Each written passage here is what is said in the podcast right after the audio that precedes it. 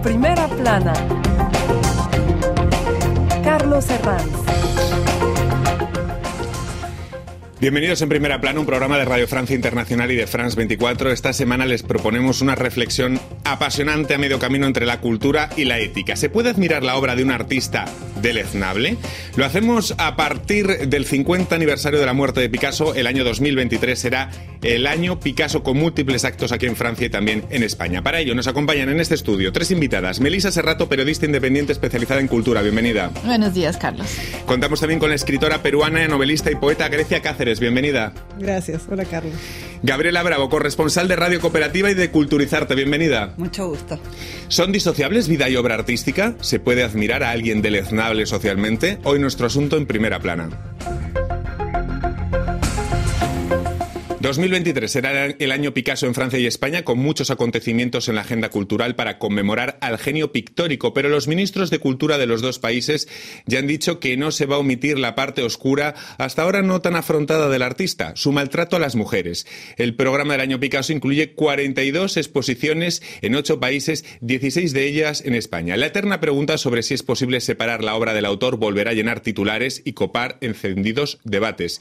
No es el primer artista, ni seguramente el último. Incluso nombres reputados de otros mundos como la ciencia, caso de Albert Einstein, también se han relacionado con personalidades turbias, misóginas y déspotas. Quizás sea la sensibilidad del presente lo que nos permite evaluar muchos casos, pero no me negarán que este debate a medio camino entre la cultura y la ética siempre despierta pasiones. Uno de los últimos casos es el del rapero Kanye West. ¿Consumir la música de un declarado admirador de Hitler es inocuo? Veamos algunas portadas que nos plasman este tema. Revista Nectar lleva la, por- la pregunta que hoy nos hacemos a su portada. ¿Hay que separar la obra del artista? En prensa francesa ya podemos leer artículos sobre las conmemoraciones del año Picasso con este ángulo, como lo hace la Nouvelle République. Picasso y las mujeres, el reverso del cuadro. La revista Philosophie lleva a su portada la que muchos denominan como la cuestión de moda. El woke, el despertar. Se pregunta a la revista si aún podemos hablar de ciertos temas como el racismo o el género sin enfoque. Enfadarnos.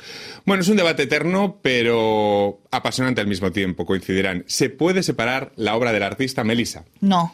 No. Absolutamente no. Para mí, eh, la, esta idea de la obra de arte y el arte están a un lado de la sociedad, como una cosa que cuelga hacia un lado y desligada totalmente, es absolutamente inconcebible. El arte por el arte no es una idea que todavía podamos asumir. Entonces yo creo que con el conocimiento que hoy podemos tener de quiénes son o quiénes fueron los personajes, nuestros ídolos con los que crecimos, simplemente creo que lo que podemos hacer hoy es mirar con perspectiva, con distancia esas obras y, y entender a esos personajes que hay ahí. Pero, por supuesto, ni defenderlos, ni tampoco es necesario odiarlos, pero sí la mirada, por supuesto, cambia. Grecia, una rápida ronda con la misma pregunta. ¿Se puede separar obra y artista? Bueno, Uy. Para mí es una pregunta muy compleja, diría sí y no, porque partimos de la biografía para ver la obra o partimos de la obra para ver la biografía. Este, podemos quizá tomar una distancia, como dice Melisa, histórica, para entender las circunstancias históricas de la producción de la obra. Podemos ver también la recepción de la obra, por qué se recepcionó así en tal época. Eh, yo creo que quizás podemos eh, eh, negar la obra y... y Eh, más reciente quizás, uh-huh. de, de, de, de autores o artistas que han crecido en este mundo actual con esta mentalidad. Pero es cierto que es una pregunta muy difícil y yo misma me la, me la pregunto todos los días, uh-huh. ¿no? Gabriela. Me parece también sumamente difícil porque es, hay que saber en qué momento uno conoce esta vida mm. y en qué momento, o sea, las obras nos han influenciado también, tanto en la música, en la pintura, en el cine. Y es decir, sabemos que estas, cuando las vimos, sabíamos que estas obras estaban hechas por personas que a lo mejor infringen incluso la ley, que no, no solamente son deleznables, sino que están eh, infringiendo la ley. Entonces, en ese momento yo creo que cada uno tiene que hacer una, retros, una introspección de qué es lo que queremos, qué es lo que queremos como sociedad, qué es lo que queremos también como arte. Es Esto es lo que queremos, queremos darle luz a ciertos artistas, dejando en la sombra a otros. Entonces, es una pregunta que no creo que tenga una sola respuesta, mm. sino que es más bien una pregunta que nos enfrenta a un camino. Eh, no sé si se, te, se puede tener la misma sensibilidad, os pregunto a las tres, hacia una obra cuando conocemos el lado oscuro de quien la ha creado. Es decir, antes eh, comentaba Grecia, bueno, depende si conocemos la obra o la biografía, que va antes, que va después. También podemos conocer la obra y luego el tiempo nos va mm, revelando detalles de la biografía. Pero la obra que admirábamos ya estaba ahí. ¿Cambia esa sensibilidad del ojo del receptor? Melisa, es complicado, ¿eh? Sí, eh, por supuesto que no podemos juzgar con los ojos de hoy, juzgar, uh-huh. mirar con los ojos de hoy una obra del siglo pasado, de principios del siglo, en el caso de Picasso. Pero lo que sí creo es cómo vamos a pensar esa obra con respecto al contexto en el que vivimos hoy. Hoy estamos viviendo la revolución de las mujeres en Irán, eh, la, la, la negación del aborto en Estados Unidos. Entonces, en ese sentido, yo creo que hay, hay que mirar también como mi Picasso, en este caso, miraba a las mujeres. Las mujeres no eran un eh, sujeto, eran simplemente el objeto tanto de su deseo como de su inspiración. Entonces, también, en ese sentido, entender cuál es la posición de las mujeres en el mundo de hace, de, de principios del siglo y en el mundo de hoy es totalmente diferente. Y también entender que muchas mujeres hoy son las que hacen curadurías, comisarías de arte, y eso también cambia tanto la sensibilidad como la recepción de la obra de arte. Claro, qué importante es esto, ¿no? Que haya mujeres que, que sean curadoras ahora de esas exposiciones, de un mundo que siempre ha sido dominado por el ojo masculino, ¿no? Por supuesto. Grecia. Sí, yo creo que lo más interesante de esta época no es tanto el juzgar o el poner de lado ciertas obras, sino cómo se ha abierto la mirada, ¿no? Uh-huh. Cómo hemos abierto la mirada hacia obras que habían sido, que no habían estado a la luz. Por ejemplo, Dora Maar, la, la, uh-huh. la, la vuelta de Dora Maar a la, a la, a la, a la primera plana, como uh-huh. hablando de la, Este, y que, que, ha, que ha temperado un poco también la imagen de Picasso, ¿no? Porque parece, ella, ella hizo todo un reportaje fotográfico sobre Guernica, las fotos, que le sirvieron también a Picasso para la obra. Y toda esa, esta colaboración nunca se tomaba en cuenta antes, y ahora sí se puede tomar en cuenta la, la, la, la colaboración entre hombres y mujeres. Pero a veces es muy doloroso también renunciar a una obra mm. eh, que has admirado y, y, que, y que ya no puedes ver, ver con los mismos ojos, ¿no? Mm. Eh, grandes poetas, por ejemplo, la, el, el caso de, de, de Neruda, ¿no? Mm. Neruda, que escribió su biografía, contó este, este caso de, de violación en, en Birmania, y que cayó, y que se publicó en una época y recién ahora está haciendo ola, sobre todo en un país como Chile tan, con tanto feminismo, mm. ¿no? Con, tan mm. de avanzada. Claro, partimos del Picasso, pero ustedes pueden sa- ir sacando tantos ejemplos que hay en la historia del arte, de la literatura, de la música. Gabriela. Pero, volviendo a, a Picasso, Picasso utilizaba a sus mujeres. Mm. Entonces su obra está íntimamente, íntimamente ligada, sí, sí. Es casi indisociable, claro, ¿no? A la violencia de género. Mm. Es decir, su inspiración, mm. cuando uno ve una obra, no sabe nada del artista y dice, bueno, esto me parece eh, un sentimiento tan potente, pero ¿dónde viene a sacar esa potencia? La viene a sacar de la violencia, de aplastar a sus y, y de ocultar mm. a el, el talento también de sus propias mujeres. Entonces, lo que yo lo que he podido ver en esta conmemoración de Picasso es se, se, se ha dicho que es una celebración. Mm. En estos momentos es lo que necesita nuestra sociedad, celebrar a una persona que está siendo eh, puesta en tela de juicio por esta violencia de género, y de todo lo que se propone. Se propone, por ejemplo, estudiar su obra, el impacto que ha tenido en la, en la pintura, en el arte. Sin embargo, no hay ninguna proposición de el arte y la violencia de género en uh-huh. la pintura de Picasso. Uh-huh. Entonces, cuando dice, vamos a abordar todos los aspectos, ¿es verdad? ¿O lo vamos a to- decir, bueno, es un gran artista, él le pegaba un poco a las mujeres, uh-huh. maltrataba un poco a sus señoras, uh-huh. Pero eh, quedémonos con este gran artista. Me parece que estamos en una época en que tenemos que decidir cuál es el arte que, cuáles son los ídolos que queremos eh, elevar. Claro, los ministros de España y Francia ya han adelantado para decirnos que no va a existir un tabú respecto a esta parte oscura en la relación de Picasso con las mujeres en el año dos mil veintitrés, el año Picasso. Quizá esto nos demuestra que los tiempos cambian y que celebrar a Picasso eh, no se puede hacer de otra, de una forma incolora o de una forma edulcorada. Es decir, ahora mismo a los representantes políticos ya no les queda otra en la sociedad actual que, que, que explicarse así. No podrían anunciar otra cosa, ¿no? Por fortuna, mm. por fortuna, hay que, hay que revelar esa mirada que no estaba antes. Si uno mira los libros, eh, las biografías que se han escrito de Picasso, las que, las que conmemoran y celebran la obra de Picasso, además son en muchos casos escritas por hombres. Di, eh, ahora que hablaban de, de, de Dora Maar, hay una frase de ella que me encanta y dice: todos los retratos míos son mentira, son Picassos, ninguno es Dora Maar. Entonces ahí tenemos precisamente ese, ese, esa, esa necesidad de mirar esa otra perspectiva, que es la perspectiva femenina. Y yo creo que en eso es en lo que estamos. Pero eh, ¿cómo, cómo? Esto es un, un, un debate sobre todo de, que, que plasma el cómo cambian los tiempos, porque ¿quién se hubiese atrevido a hacer esta crítica hace diez o veinte años en una exposición de Picasso? Si alguien hubiera levantado la voz para decir esto, hubiera sido ridiculizado. Claro, la obra era, era un objeto de admiración, la, no se tocaba, era intocable, era mm. como sagrada, ¿no?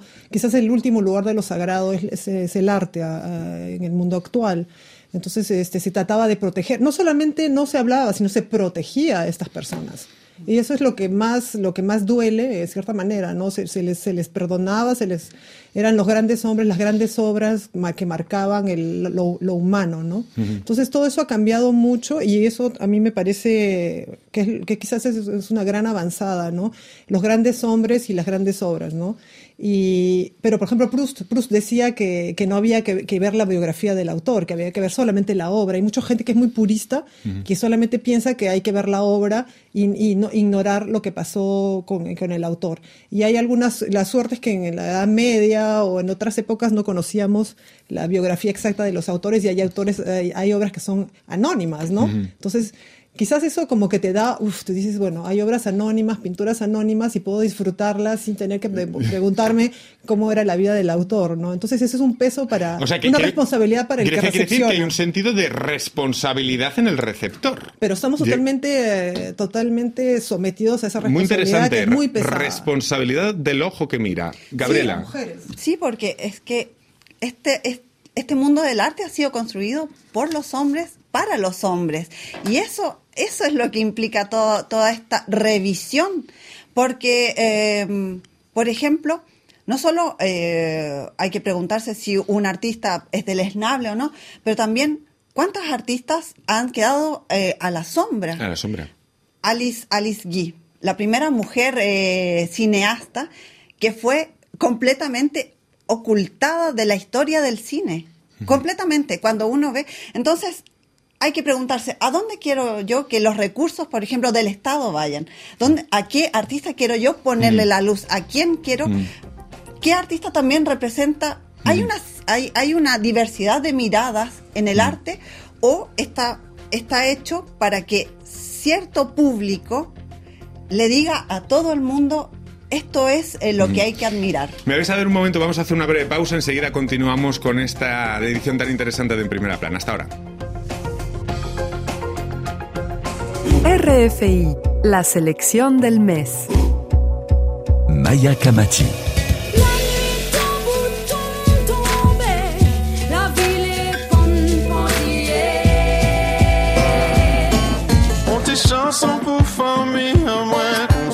Delgrès et Jean-Louis Aubert. Tranquille, heureux avec ce qu'on aime autour.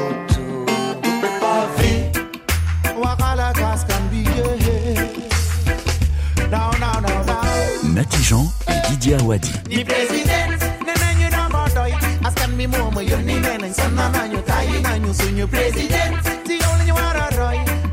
Elena Noguera. Tu penses que c'est pour longtemps. Et Vincent de Dienne. Tu danses trop, c'est agaçant. Je mens. Tu mens. Tu es mon aimant. Je t'aime. Tu m'aimes, tu le dis souvent. Je danse. Tu penses que c'est pour longtemps. Oh, mais je pense. Mais tu penses trop, c'est R F I. Seguimos en Primera Plana, hablando del autor y la obra a partir del caso Picasso dos mil veintitrés con Melisa Serrato, periodista independiente especializada en cultura, Gabriela Bravo, corresponsal de Radio Cooperativa y Culturizarte, Grecia Cáceres, escritora peruana, novelista y poeta. Hay una columna del Washington Post que he leído hace pocos días, se la voy a leer. El conocimiento de que Woody Allen se casó con la hermana de sus hijos y de que es acusado de abusar a Dylan Farrow no cambia sus películas. Nos cambia a nosotros mismos, porque algunas de sus tramas antes nos parecían geniales, o al menos aceptables, y ahora son incómodas. Está ahí esa... Es incómodo ver cuando conocemos parte de esa biografía. Sí, exact- Gabriela. Exactamente, no podemos... Eh... Me comentabas que a ti te pasa, por ejemplo, también con el caso de Polanski, me ¿no? Me pasa, me mm. pasa con Polanski porque no puedo, yo no puedo negar que las obras de Polanski son muy buenas, claro. Son excelentes y son de una sensibilidad que tú dices, esta persona captó el alma del ser humano, de la guerra, en El Pianista, por ejemplo, y cuando tú conoces su biografía, cuando tú sabes, él... es una persona que está condenada. No vamos a decir que hay un... un... No, él, él fue condenado a una sospecha solamente. Él fue condenado en Estados Unidos y él es prófugo de la ley. Sí, sí, Entonces, sí.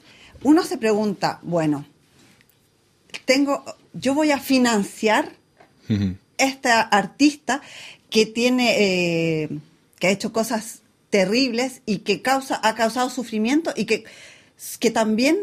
ha provocado que otras, esta muchacha eh, a la que él violó, que quería ser actriz, bueno, ella, su carrera se acabó en ese uh-huh. momento. Entonces, ¿qué es lo que yo quiero financiar? ¿Qué es lo que, a, a quién le voy a, a dar, por ejemplo, mi visto bueno? Y desgraciadamente es, es un sufrimiento para las personas uh-huh. que nos gusta el cine, el arte, la pintura, uh-huh. la literatura, tener que decir en un momento, bueno, ¿en qué lugar me voy a poner yo? ¿Y a qué, a qué es lo que yo quiero financiar? De hecho, en el Festival de Venecia de dos mil veinte, creo que fue la argentina, la directora argentina Lucrecia Martel ofició de presidenta del jurado y sentó posición al saber que el film de Roman Polanski, Yo Acuso, Yo Acuso, que es El oficial y el espía, creo que se tradujo así, estaba en competencia. Y ella dijo que, que yo no separo al hombre del artista, sentenció. Eh, una posición que se va viendo cada vez más. Y luego desde el feminismo se dice que lo de que sí que separar del hombre del artista viene a ser un mantra, ¿no? Justificativo. Es que yo creo que tampoco hay que caer en esta tentación. Entiendo lo, lo, lo que ustedes hablan, por supuesto, de la responsabilidad uh-huh. del espectador frente a estos personajes, pero yo creo que tampoco hay que caer en esa tentación de negar. Negar, la negación, ne- la cancelación. Sí, negar la, o sí. cancelar a, sí. a, a, a obras que nos han hablado, mm. que nos han llegado mm. al alma. Quizá, quizá quiero, hay que tener más cuidado con el tributo, con sí, el premio, es decir, es que ya con no, el... Sí, es decir, es que ya mm. no, no hay necesidad de celebrarlo, no hay necesidad de rendirle un homenaje ciego porque no son dioses, es que son, son, Pero, oh, son yo, seres humanos. Mm-hmm. Entonces, como no hay justicia y como esto se ha ido, o sea... tiene que ver también con, con el, la posición de las mujeres en esta sociedad que no encuentran justicia. Entonces, la única herramienta que tenemos o que, que tiene el espectador es la sanción eh, financiera. Claro, sí, pero... pero no se puede ser injusto porque se, se es injusto con uno. O sea, hay una especie de... de... esa justicia de ojo por ojo te, te, te, te, te, te brinda también una, un punto de vista un poco difícil de mantener, ¿no? Es decir, no voy a, no voy a, voy a negarle el valor de esta obra porque a mí no me, no, no están aprobando o no, o el ojo social no, no Valida. valoriza el, el trabajo de las mujeres. Lo que yo pienso es que hay que dar el esfuerzo, justamente el dinero, el apoyo a esta re- reescritura de la historia del arte y de la historia de la literatura, ¿no? Uh-huh. Que hayan más libros que se publiquen sobre, eh, sobre lo, lo, lo, las mujeres, que se rescaten las obras que han sido dejadas de lado, que hay muchísimo. El caso de Octavio Paz y Elena Garro, por ejemplo, uh-huh. es un, un, un, un, un caso... un caso muy muy importante, ¿no? Porque él prácticamente les uh-huh. prohibió escribir y es, es, es una cosa terrible uh-huh. y Octavio Paz es un dios, uh-huh. es un poco como es un poco también como Picasso, ¿no? Uh-huh. Y además, como decía Melisa también, ¿por qué hacer ese, esas conmemoraciones?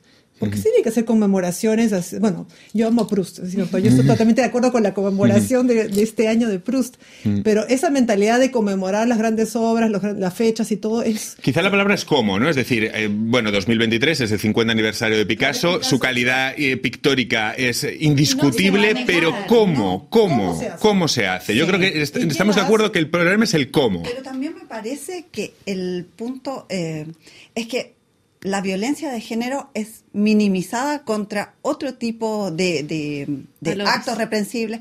Por ejemplo, un artista que es abiertamente antisemita como Kanye West uh-huh. fue inmediatamente cancelado. Uh-huh. O sea, lo sacamos de, de las redes sociales para que nos siga un poco, claro, para que nos siga. Claro. Sí, pero para que nos siga. Entonces, es eso está claramente definido y la gente sabe que eso es inaceptable. Sin embargo, la violencia de género nos parece un poco...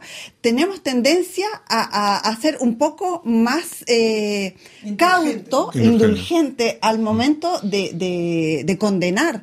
Porque cuando Kanye West dice que él es admirador de Hitler, es que sus todos los sponsors, todo, todo el mundo se quitó de ahí, todo el mundo se Tam, fue. También en el caso de Kanye West no podemos hablar de juzgar con los ojos del pasado. No, eso, eso, eso, es es lo que, que es pura actualidad, hoy, tiene una formación y es una cosa que yo creo que no se puede tolerar. Pero ahí está nuestra responsabilidad. Desaparecer la obra de Picasso, no podemos hacer desaparecer la obra de Picasso. Y además, bueno, ha habido también muchas exposiciones de Picasso y sus maestros, todo lo que es Velázquez, todo es la, todo la, todas estas grandes figuras de la odalisca, eh, de Matiz, o sea, es todo es todo una toda una tradición pictórica de visión de la mujer como objeto, no como sujeto, que, que está en juego, ¿no? Y que no se puede negar y que ha dado obras magníficas y que es toda una tradición.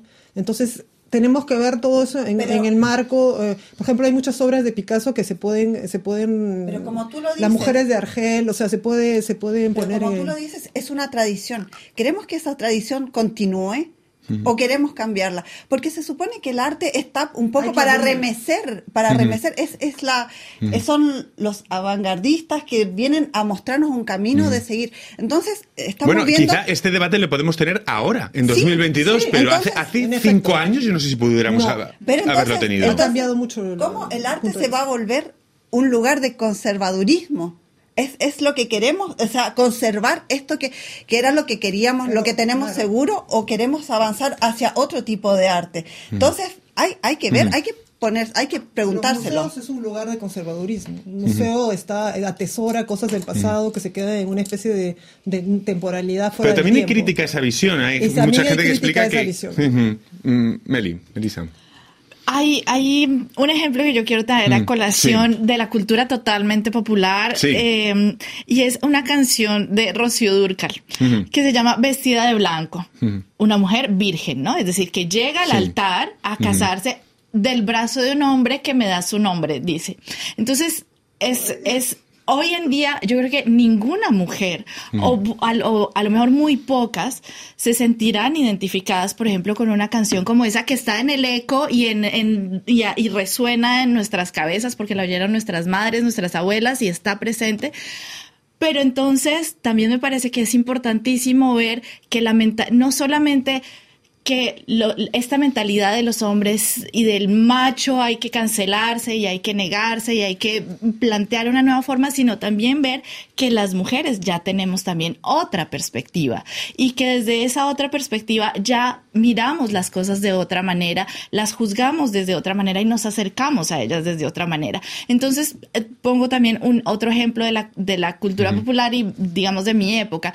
A mí me encanta November Rain y eh, Sweet Child O' Mine de sí. eh, Guns N' Roses. Y sabemos uh-huh. que Axl Rose tampoco era el ejemplo perfecto del hombre más amoroso ni más uh-huh. empático con las mujeres. También tuvo, se, se conocen muchos casos de, de violencia contra algunas de las parejas que tuvo. Yo no voy a dejar de escuchar ninguna de esas dos canciones. Me fascinan. Y uh-huh. sé que seguramente le generan dinero a Axl Rose por la, el uh-huh. número de escuchas en YouTube, en uh-huh. eh, Spotify, en uh-huh. Deezer, no sé. No la voy a dejar de escuchar, pero, pero no voy a celebrar al hombre. Mm. Pero, pero, pero tengo pero, perfectamente la conciencia de quién era. Y además creo que hay una honradez en cómo lo planteas, de, no escondiendo que, oye, que es que le puedo... Sí, sí, incluso sí. contradictorio a veces dentro de nosotros mismos o cuestionándote a ti misma. Sí, es, que, es que no tiene que ser contradictorio, es decir, es que también se, se hace parte de entender que somos humanos, tanto mm. los artistas sí, como, como nosotros. Entonces, sí, no, en no, esa pero... medida, en esa medida... Es que yo siento que no hay que caer en la tendencia de la negación ni de ni de ni de ni de negarnos a nosotros mismos la posibilidad de seguir disfrutando de esas obras pero que ya existen. Esto no, estamos pasando ya a una a algo que es estructural, uh-huh. que es la dominación masculina, la dominación machista. Es una estructura y entonces esto tampoco se puede separar del individuo, no es un hombre que claro. le pegó a su señora y, eh, y hace arte y hace canciones. No, hay que verlo de una manera estructural. Y como estructura creo que como sociedad necesitamos eh, ser eh, también responsables. Entonces no es castigar a una persona, es esta estructura que hay que deshacer y replanteársela, porque es por esto que tenemos artistas. ¿Por qué tenemos, o sea, por qué tenemos tantos artistas que, que ejercen violencia de género o que son racistas o que son antisemitas? Entonces, ¿por qué, por qué los soportamos? Para mí tiene que también el, las políticas públicas ir hacia otro tipo de, de generar otro tipo de arte y que sea mm. más inclusivo, menos racista, menos antisemita y por supuesto con menos violencia de género. Y que se saquen nombres de la historia de mujeres que estuvieron ahí muchas veces escondidos. Por supuesto.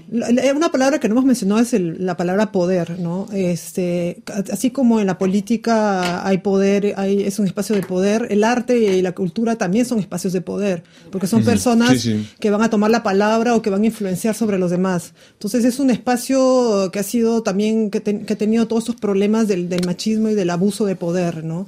Y entonces, este, y en cierta manera hasta peor, porque como que blanqueaba, o sea, el poder, el, el hecho de ser artista te, te disculpaba todos los excesos, ¿no? Y el hecho de ser escritor. En América Latina es así también, hay muchos, hay muchos grandes artistas y muchos grandes escritores a los que se les ha perdonado todo, ¿no? Porque son artistas y crean una obra universal, y también está la visión de, del prestigio, uh-huh. el prestigio de la literatura, el prestigio del arte. Uh-huh. Entonces todo el mundo quiere tener un gran artista prestigioso, nadie quiere eh, tirarlo a la basura por porque mm. tiene una vida privada difícil o, mm. o, o, que, o que es prácticamente un delincuente. Me quedo sin tiempo para más. Ha sido apasionante ah. hablar con ustedes eh, hoy. Bueno, lo que parece claro es que la sociedad, los valores eh, progresan y nuestra mirada hacia el arte va con ellos. Por mucho que algunos puristas no quieran verlo, está íntimamente asociado. El límite, lógicamente, lo, lo hemos puesto, es muy complicado a veces establecerlo. Muchísimas gracias a las tres y a todos ustedes. Hasta la próxima semana aquí en Primera Plana. Gracias.